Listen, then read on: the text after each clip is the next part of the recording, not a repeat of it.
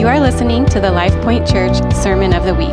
For more resources, visit us at lifepoint.cc. Praise God. Have you had this experience many times? Have you found that when you perceive Him, that all the other wants are gone? He shuts off all the vacuums of the soul. You literally, you say, Lord, just put me underneath a bridge with a Bible. I love you. I'll be happy.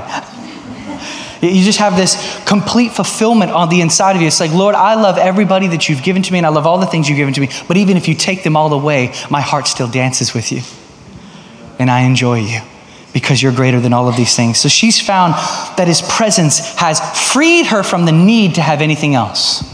I'm telling you that this right here is holiness itself. This right here is, I shall not want. The Lord is my shepherd, I shall not want. This is that holiness that is addicted to the maximum pleasure of life, which is God Himself. Which the heart begins to say, Lord, I am freed from that always pressing need to have other things. I remember Ravenhill once said, the, the more you reach for things on the outside, the more you point to your bankruptcy on the inside. So when we, when we find Christ as what Mary's seeing, then we see that he's the only thing we ever really wanted in the first place. I mean, you, have you ever been there and you, there's something that you want and you ask the Lord for it, but even while you're there, all of a sudden you're just like, Lord, even if it, even, I mean, yeah, I would like to have that, but even if I don't, I have you. And I'm just happy. I find that behind all desires, it's like the Lord brings you to the end of yourself always in your life. You go through different seasons and He brings you to the end of yourself. And then He says, I have something I want to show you. And then it's just me, He says.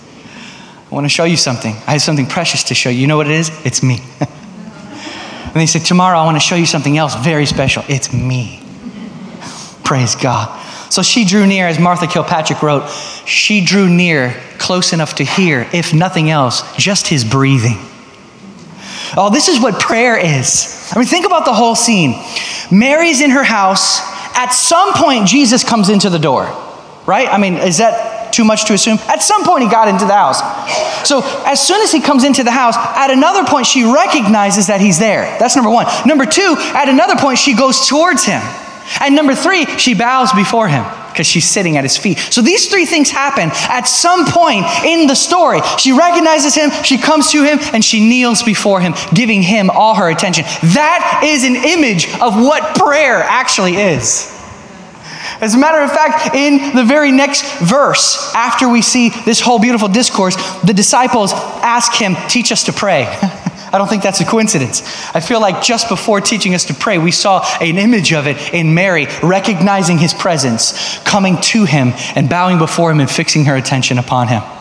You know, prayer is much more about what he says to you than what you say to him. When you leave prayer, as Witness Lee wrote, when you leave prayer, say not, What have I said to God, but what has God said to me?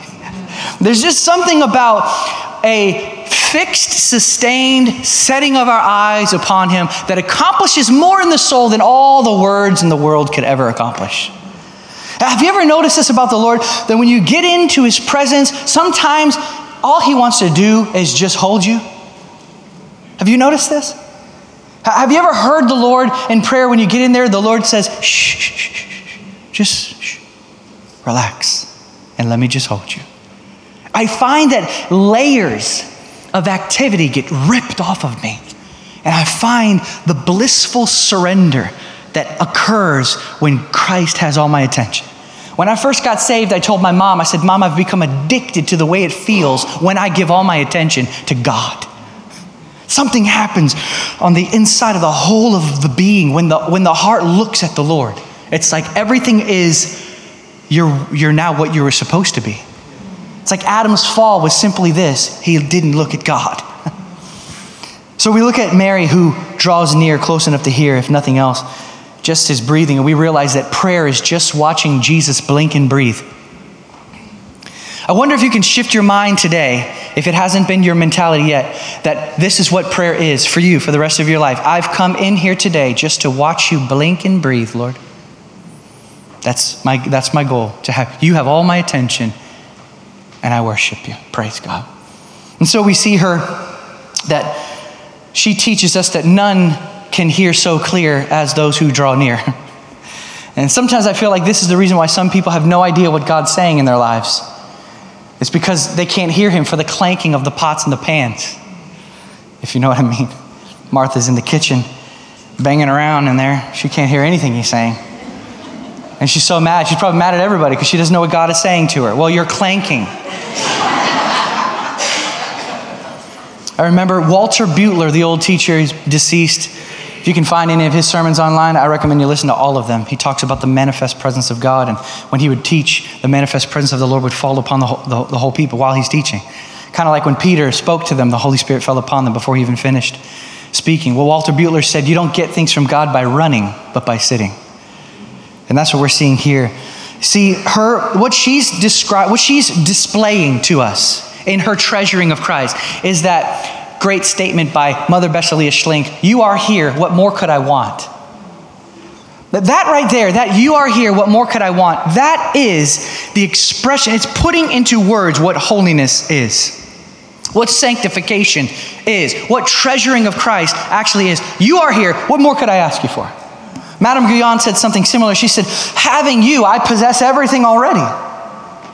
And she writes this from prison where she dies. But she's happy. You think about, think about somebody like David Brainerd, who's got uh, tuberculosis and he's coughing up pieces of his lungs. His blood is in his mouth constantly. He writes in his journal, I coughed up more blood today than ever. He's just, he's dying slowly. And he writes in his journal, probably with a red grin, he says, An hour with God infinitely excels all the pleasures and delights of this lower world. What is that? That's treasuring Christ.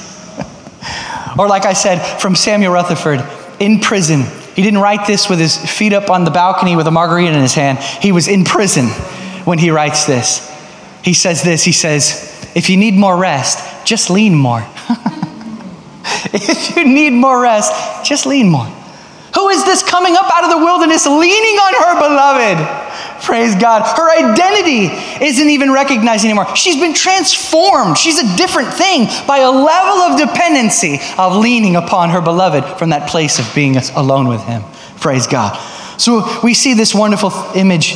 She's showing us uh, like the fulfillment of what A.W. Tozer wrote in his wonderful book, The Pursuit of God, which to me is one of the greatest books ever written. As a matter of fact, when Samuel Rutherford's letters were read by Charles Spurgeon, he wrote of those letters, he said, This is the nearest thing to inspiration among the writings of men. I would grab that statement and I would apply it to the pursuit of God. To me, it is the nearest thing to inspiration among the writings of men. It's changed my life. I read it every year. But one of the statements he says in the book is this listen closely. When the eyes of the soul looking out meet the eyes of God looking in, right there, heaven has begun upon the earth. Praise God. Oh, doesn't that make you so happy? My goodness, and another one's coming up in my heart right now. Listen to this one. Charles Spurgeon writes, Man, listen close. This is incredible. He says, It is worthwhile to have lived, if for nothing else, than to have had a half an hour's fellowship with Christ. What's he saying? He's saying, My whole life is fulfilled in just a half an hour with Jesus. My whole reason for living is right here in just spending a half hour with Jesus. Wow, this is what Mary is showing us. She's showing us a treasuring of Christ. And Jesus says, Look at this woman who treasures me. I'm going to connect her to the spread of my gospel because the vision of me you see in the gospel should create this in you a treasuring of me. So much so that Jesus can say things like this Whoever loves father or mother, wife or children more than me is not worthy of me. How can he even say that statement? I mean, I remember the first time I read that, I was like, wow, that's kind of mean. But it's because I had no clue who, I, who was talking.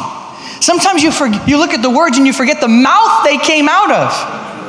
This is the one who hangs the earth on nothing this is the one who makes lightning for the rain.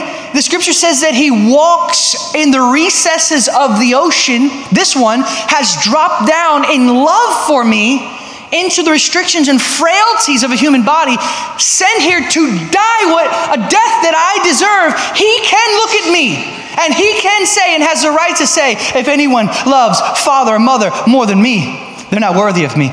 Why? Because what he's gonna do and what he has done for you is unmatched. Your, your, your, parents have never done it for you. Your wife will never do it for you. Your friends can't do it for you. Only he has done this extravagant work and it's matchless in every way. Therefore, he can ask for that kind of love. Not only can he ask for that kind of love because he deserves it, but because he also knows he's the only one that can actually fulfill your soul. Praise God. I, I said it like this one time in a meeting to help people understand what it means when Jesus says things like, if anyone loves father mother, wife or children more than me, they're not worthy of me. Or if anyone loves love me more than their own life, they're not worthy of me. How can he say that? Well, think about it like this. Pretend uh, I'm single and a girl walks in the back. I see her and I'm like, I'm going to talk to that girl today. I go over to her. I'm like, listen, I was stunned at the sight of you. I'd give anything to take you to dinner. And she says, well, okay. We go out to dinner, we start spending time together, then we start spending all our time together. And then one afternoon, a Saturday, we're laying in the grass at a picnic, looking up at, at the clouds, and I lean over to her and I say something like this I say, I love you, and I, I want to I wanna be with you forever.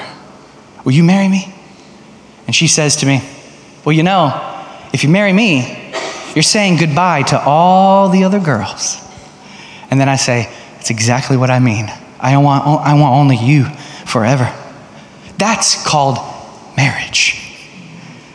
And when Jesus is saying, Whoever loves father or mother, wife or children more than me, all he's saying is, Will you marry me? Will you put me first above everybody else? If, if, if, we can realize that, then we realize it's not a hard statement at all. It's a marriage proposal. To have Him and find all in Him. It, it, breaks the heart with love, is what it actually what it actually does. I, I, said one day to a guy, I was like, listen, you may think that this girl is so important to you right now. You got this girlfriend or this, this boyfriend. Listen, let me tell you something. They did not die for you. So they may be wonderful and all that, but they did not die for you. They don't deserve the place of the one who did. Remember that old Keith Green? I'd rather be found dead than to love her more than the one who saved my soul. he was always extreme. But he, he had this like way about him but I say that to say there's this, this treasuring of. Christ. I mean, imagine if I, if I, if, okay, pretend you, you, pretend you're a girl and your husband, you're about to be husband, your fiance looks at you and he says this, you know, I love you and I want to marry you, but I'm never going to love you as much as my mom. Can you imagine what that girl would be like? She'd be like, oh, well, we got to deal with this before we go any further. Right? Because she's going to be number one or she's not at all right? Any girl that's not saying, I want to be number one above everybody else, if that's if that girl isn't like, then she's not ready for marriage. And any guy that can't say, I'm gonna put you above everybody else, he's not ready for marriage. Are you following me? And that's all Jesus is saying. Is he saying, if you love your mommy more than me, then we can't get married. This is the kind of love that I want from you. I want to marry you for the endless ages where we have in one another all that we need. Are you following what I'm saying? I got off, and I don't know why I went off on all that, but here's the reality is that this treasuring of Christ, Jesus calls this treasuring, look at this, he calls it the good part, which shows us there's many parts in Christianity. Many parts, but this one's the good one. and it says the good part that is indestructible, it's undiminishable, it's untouchable, and it's eternal. It lasts forever. When you spend time with God, you touch eternity. You literally begin to partake in the world to come. Your spending time with God is gazing through a window and receiving the breezes from the coming age. When you spend time with God, you slip out of time and into eternity, if you will, and experience the wonders of what is coming. You say, Eric, where are you getting that from? The Bible tells us that the Holy Spirit is a down payment, a deposit of things coming. In other words, your exchange with the Spirit is tasting a foretaste of glory divine. It's the foretaste of the coming glory. That's why when we look at spending time with Jesus, it's the highest priority. You're tasting the world to come. Praise God. And I, I, let me just tell you this too. If, if, if we want to expect, desire, and long for the return of the Lord, the coming age, it will be in exact proportion to your tasting of it now. But you won't have a longing for the world to come if you're not tasting it now. Are you following me? If you, if you don't taste it now, then you won't want it later. it's that taste of the world to come and commune you with God that makes you say, Oh, come, my beloved. I long for you. The Spirit and the bride say, Come, Lord God. Come. Which shows that the bridal paradigm is this you're better than anything that I could ever have here. Winning the lottery and having all the friends in the world, it doesn't matter what, it's all pales in comparison to being with you. Come, Lord Jesus, come. Come quickly, Lord. Come quickly. There's a Maranatha in the blood of those who treasure Christ. Come, Lord. Come quickly, Lord. Come. There's a, there's a strong statement written by John Owen. I would memorize this one if I was you. It, he says, If you don't enjoy looking at Jesus now, you will not enjoy seeing him when he comes. he says, If Christ is not a heaven for you now, he shall not be hereafter. Are you following what, what he's trying to say? Ooh, the taste, the treasuring of this man, Christ Jesus. Praise God. I just, there's so much more to touch on. Is it all right if I keep going just for a couple more minutes? Is that all right? Are you guys enjoying this? Yes. Talk, I mean, what else is there to talk about? Treasuring Jesus, my goodness. So this can't be taken away. Jesus calls this this the one thing needed. Isn't that interesting that he said what a what a statement. It's not like this is not one of his hyperboles. He, he does speak in exaggerated statements to emphasize points, like if your right hand causes you to sin, cut it off. If your eye causes you to sin, gouge it out. He's speaking in hyperbole, an exaggerated statement to emphasize a point. Don't do this. Are you following? This is not one of them. Are you following? When he says one thing needed. This is not that. These actually means these exact words. This is the one thing needed. The one thing that is the absolute necessity for life. And you wonder why, and we've talked about it already, but it actually shifts your value system. Do you notice that? When you taste of the Lord, when you read the scriptures, your value system shifts. When I say value system, I mean what you see to be important and what you see not to be important. It's like, I, have had so many times, and I know we could go around the room and everybody could share some of these, but I've had times where I'm not doing anything wrong, but I have these desires to do other things. And I'm not saying we don't have hobbies. The Lord will do your hobbies with you. I'm not saying that. So don't feel condemned or anything like that. But there is this, this shift that happens when I start spending time in His presence and I slip in and I'm like, oh boy, I'm in and there's nothing else on the planet I'd rather be doing than just this. Everything else pales in comparison. I forgot what I even wanted to do before. Are you following what I'm saying? And I'm, I'm not saying, again, don't be condemned if you play golf or something like that. Don't, it's just the Lord is good and he will he lo, he enjoys you enjoying life. Did you know the scripture says that he gives you richly all things to enjoy. He gives you richly all things to enjoy. So I'm not saying I'm not saying don't enjoy life. I'm saying that in your enjoyment of life, enter into times of the highest enjoyment of life. And try somehow, some way to bring the highest enjoyment of life into all the enjoyments of life. They become better. You follow me? Okay, so on the other hand, and I'll just touch on Martha, we'll be done, okay? Because it's good to contrast them because the Bible does. On the other hand, in all the times that Mary's mentioned, she's mentioned at his feet. That's treasuring Christ. Every time Martha's mentioned, she's never once mentioned at his feet. Not even once. Martha was too busy for the bliss and enjoyment that Mary experienced. Her faith and her relationship with Christ are tied up in what she does. How many know that God is far more interested in your being than your doing?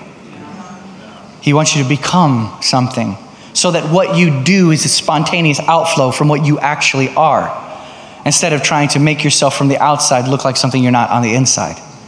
Does that make sense?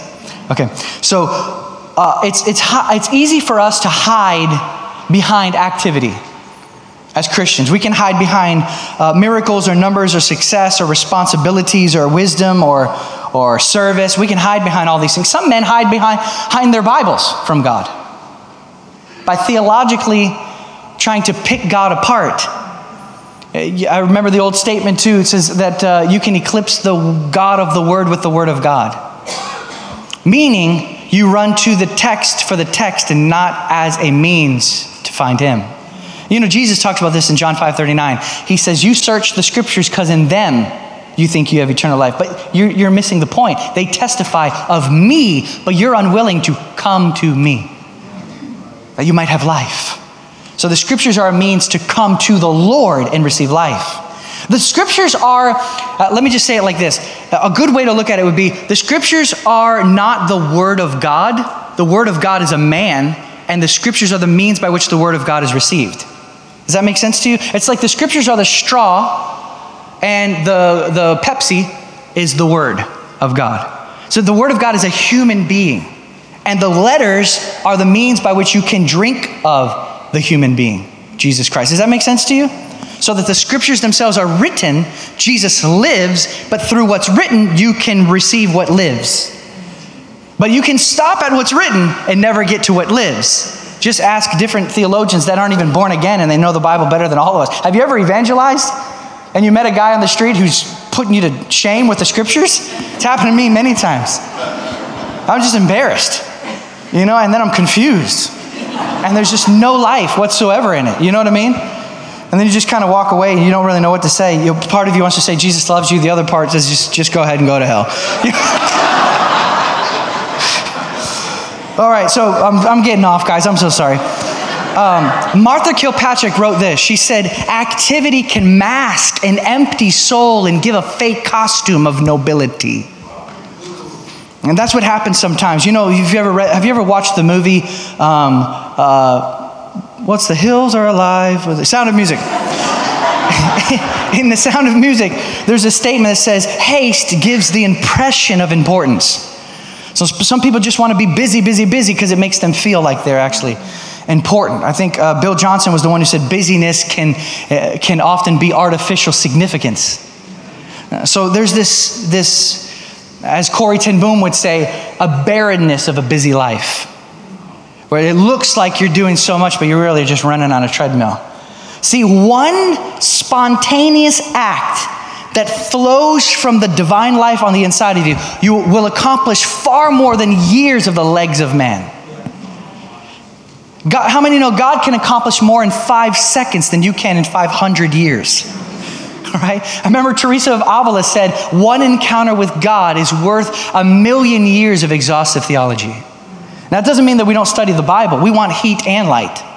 We want light to be able to see. That's why we read the scriptures, but we want heat we want to feel the scriptures as well. We want both of these. We need them both. That's what the fire of God is it's light and heat. So we don't want to pin theology against experience, but theology should lead to experience. As Dr. Gordon Fee said, the end of all theology is doxology. this is where you, when you're getting, when you're really in theology the way you should, it should lead you to worship. Praise God. Should, it should cause spontaneous outbursts of, of worship when you really see God. So, this, uh, this contrast we see here one of them is looking at him, and the other one is not looking. One of them is listening, the other one's not listening. One of them is talking, the other one is, is silent. One of them is at rest, the other one is not at rest. One of them talks about other people, the other one is silent. And this is what we see Mary shows us. Those who treasure Christ, they only care about his opinion of them. As a matter of fact, as her sister blabs about her, she doesn't even realize she's even being persecuted because she's preoccupied. I wonder if there's such a preoccupation for us. That you be so preoccupied with God that you're not even recognizing the things that are going on around you. Let's just say, let's just take it even further. Have you ever read Psalm 119? How often has David said really strange statements like this? They seek my life, but I love your word. He's almost like a psycho person, which just means he, he's not going to deny that something's going on, but he's just saying it's not what has my attention. You have, your words are more precious to me than 10,000 pieces of silver. Yeah, they're throwing spears at me. Oh, but you're more precious. You know, I'm not going to deny things are going on, but I'm not going to give them my attention. I'm preoccupied with God. Christianity should be an endless preoccupation with God Himself. And that's what we see uh, Mary is showing us, and Martha is not. See, Martha chose occupation for the Lord over preoccupation with the Lord. She wanted to feed Him more than feed on Him. She, she thought more of her service for the Lord than her ministry unto the Lord. Are you seeing what's happening? She preferred more to be around Him than to look at Him. You know, a lot of us find comfort in just looking in God's direction instead of looking at God. You notice that? And sometimes our, our praying is trying to get God to look at something instead of just looking at God. That's Martha's communication with the Lord. It's look at Mary, Lord. You see, she's get, trying to get the Lord to look at something. Lord, look at Mary. Tell her to help me. Mary's not doing that. Mary's not talking to the Lord about someone else. Mary's enamored. She's taken. She's fixed. She's transfixed upon him. And that's that treasuring that we have. Always remember this. It helps me. Uh, it helps me all the time because I, I find myself having to remind myself of this more often than I'd like to admit that to look at other people, to judge other people, is to take your eyes off the Lord first. And I, I start judging people, and then I'm like, oh, I look at the Lord. Because why? To, to, to get my eyes on someone else means I have to first remove them from the Lord. Now, obviously, that needs to be balanced out. There is a righteous judgment and there is leadership and all these kinds of things like that. So, just as a, as a general rule, we look at the Lord directly, but sometimes looking at the Lord, the Lord causes us to have to obey in certain ways to do, deal with something. So I'm not trying to say that you never have a right to judge. There is righteous judgment. Does that, does that make sense? Okay. So she wanted to feed on him more than to, to uh, have him as her all. Martha tolerated distraction and it robbed her of her attraction. When, when we tolerate these distractions in our lives, the very first thing you start noticing is your desire for the Lord begins to wane. And when you feel that desire for the Lord beginning to wane, you know by this, your preoccupation is gone. You're now, you're all now spread thin. As, as Isaiah 57 says, you've wearied yourself with the multiplicity of your own ways. So we, we end up doing this a lot. We get so spread thin and so scattered, and we lose that singular, single mindedness. Do you remember that scripture, uh, 2 Corinthians 11? It says, I fear, Paul writes, I fear. That's interesting, isn't it? the sole legitimate fear of an apostle? I fear that as the serpent beguiled Eve, you too would be led astray from the simplicity and the purity of Jesus Christ. That simplicity and purity are put together for a reason because once it's no longer simple, it's no longer pure. The impurity comes in by your complexities, but simplicity, purity, Him above all. We see Mary is transfixed in simplicity and singularity. Martha is complexity and frustration and bothered and accusative. Doesn't even, listen, she doesn't even recognize the, na- the nature of the Lord. I mean, look at what she's saying.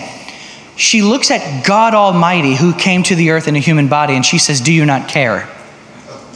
Who, who is the single most caring thing that ever stepped foot on the planet? Is it not God? It shows me something that when your eyes are off the Lord, you begin to make up stuff about Him that's not even real. You can't even see His character as He really is.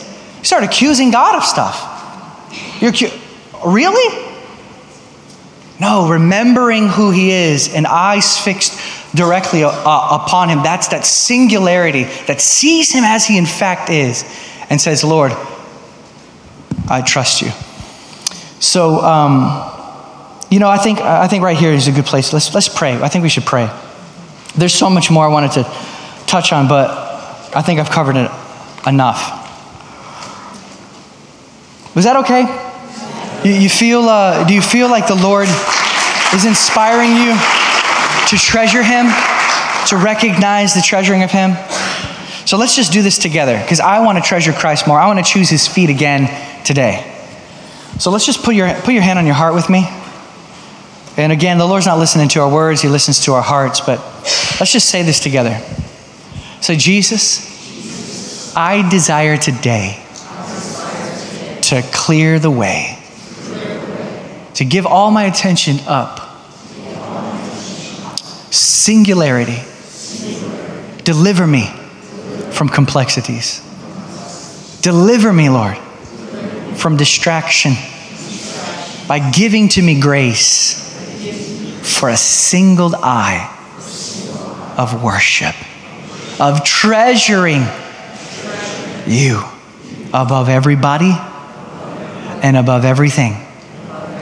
And may it work its way into everything in my life.